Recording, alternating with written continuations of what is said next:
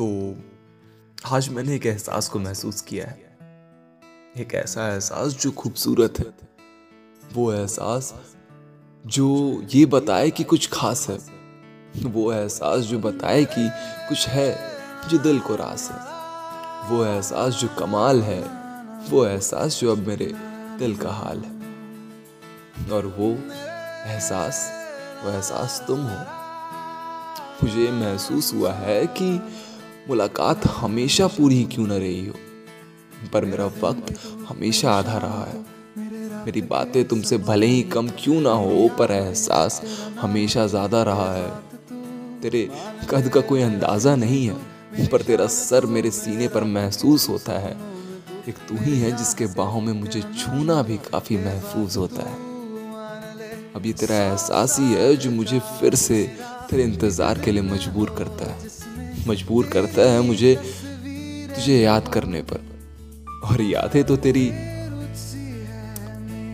तेरी याद आती थी तो कलम चला लिया करता था। तेरी याद आती थी तो आग जला लिया करता था। अब तेरे एहसास ने मेरा काम खराब कर दिया है, वरना मैं भी यादों से खूब सलाह लिया करता था। अब बात सिर्फ़ यादों तक नहीं रही अब बात काफ़ी आगे बढ़ चुकी है। काफ़ी आगे।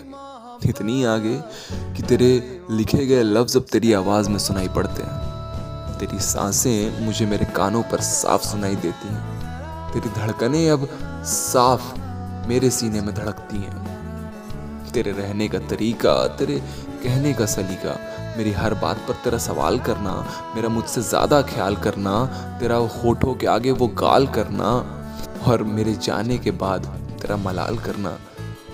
हर वो चीज़, हर वो एहसास याद है मुझे, जो तूने यादों के लिबास में मुझे दिए थे।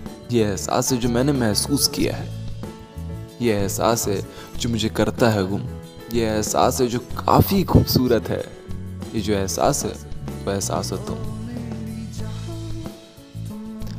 सुनने के लिए तह दिल से शुक्रिया।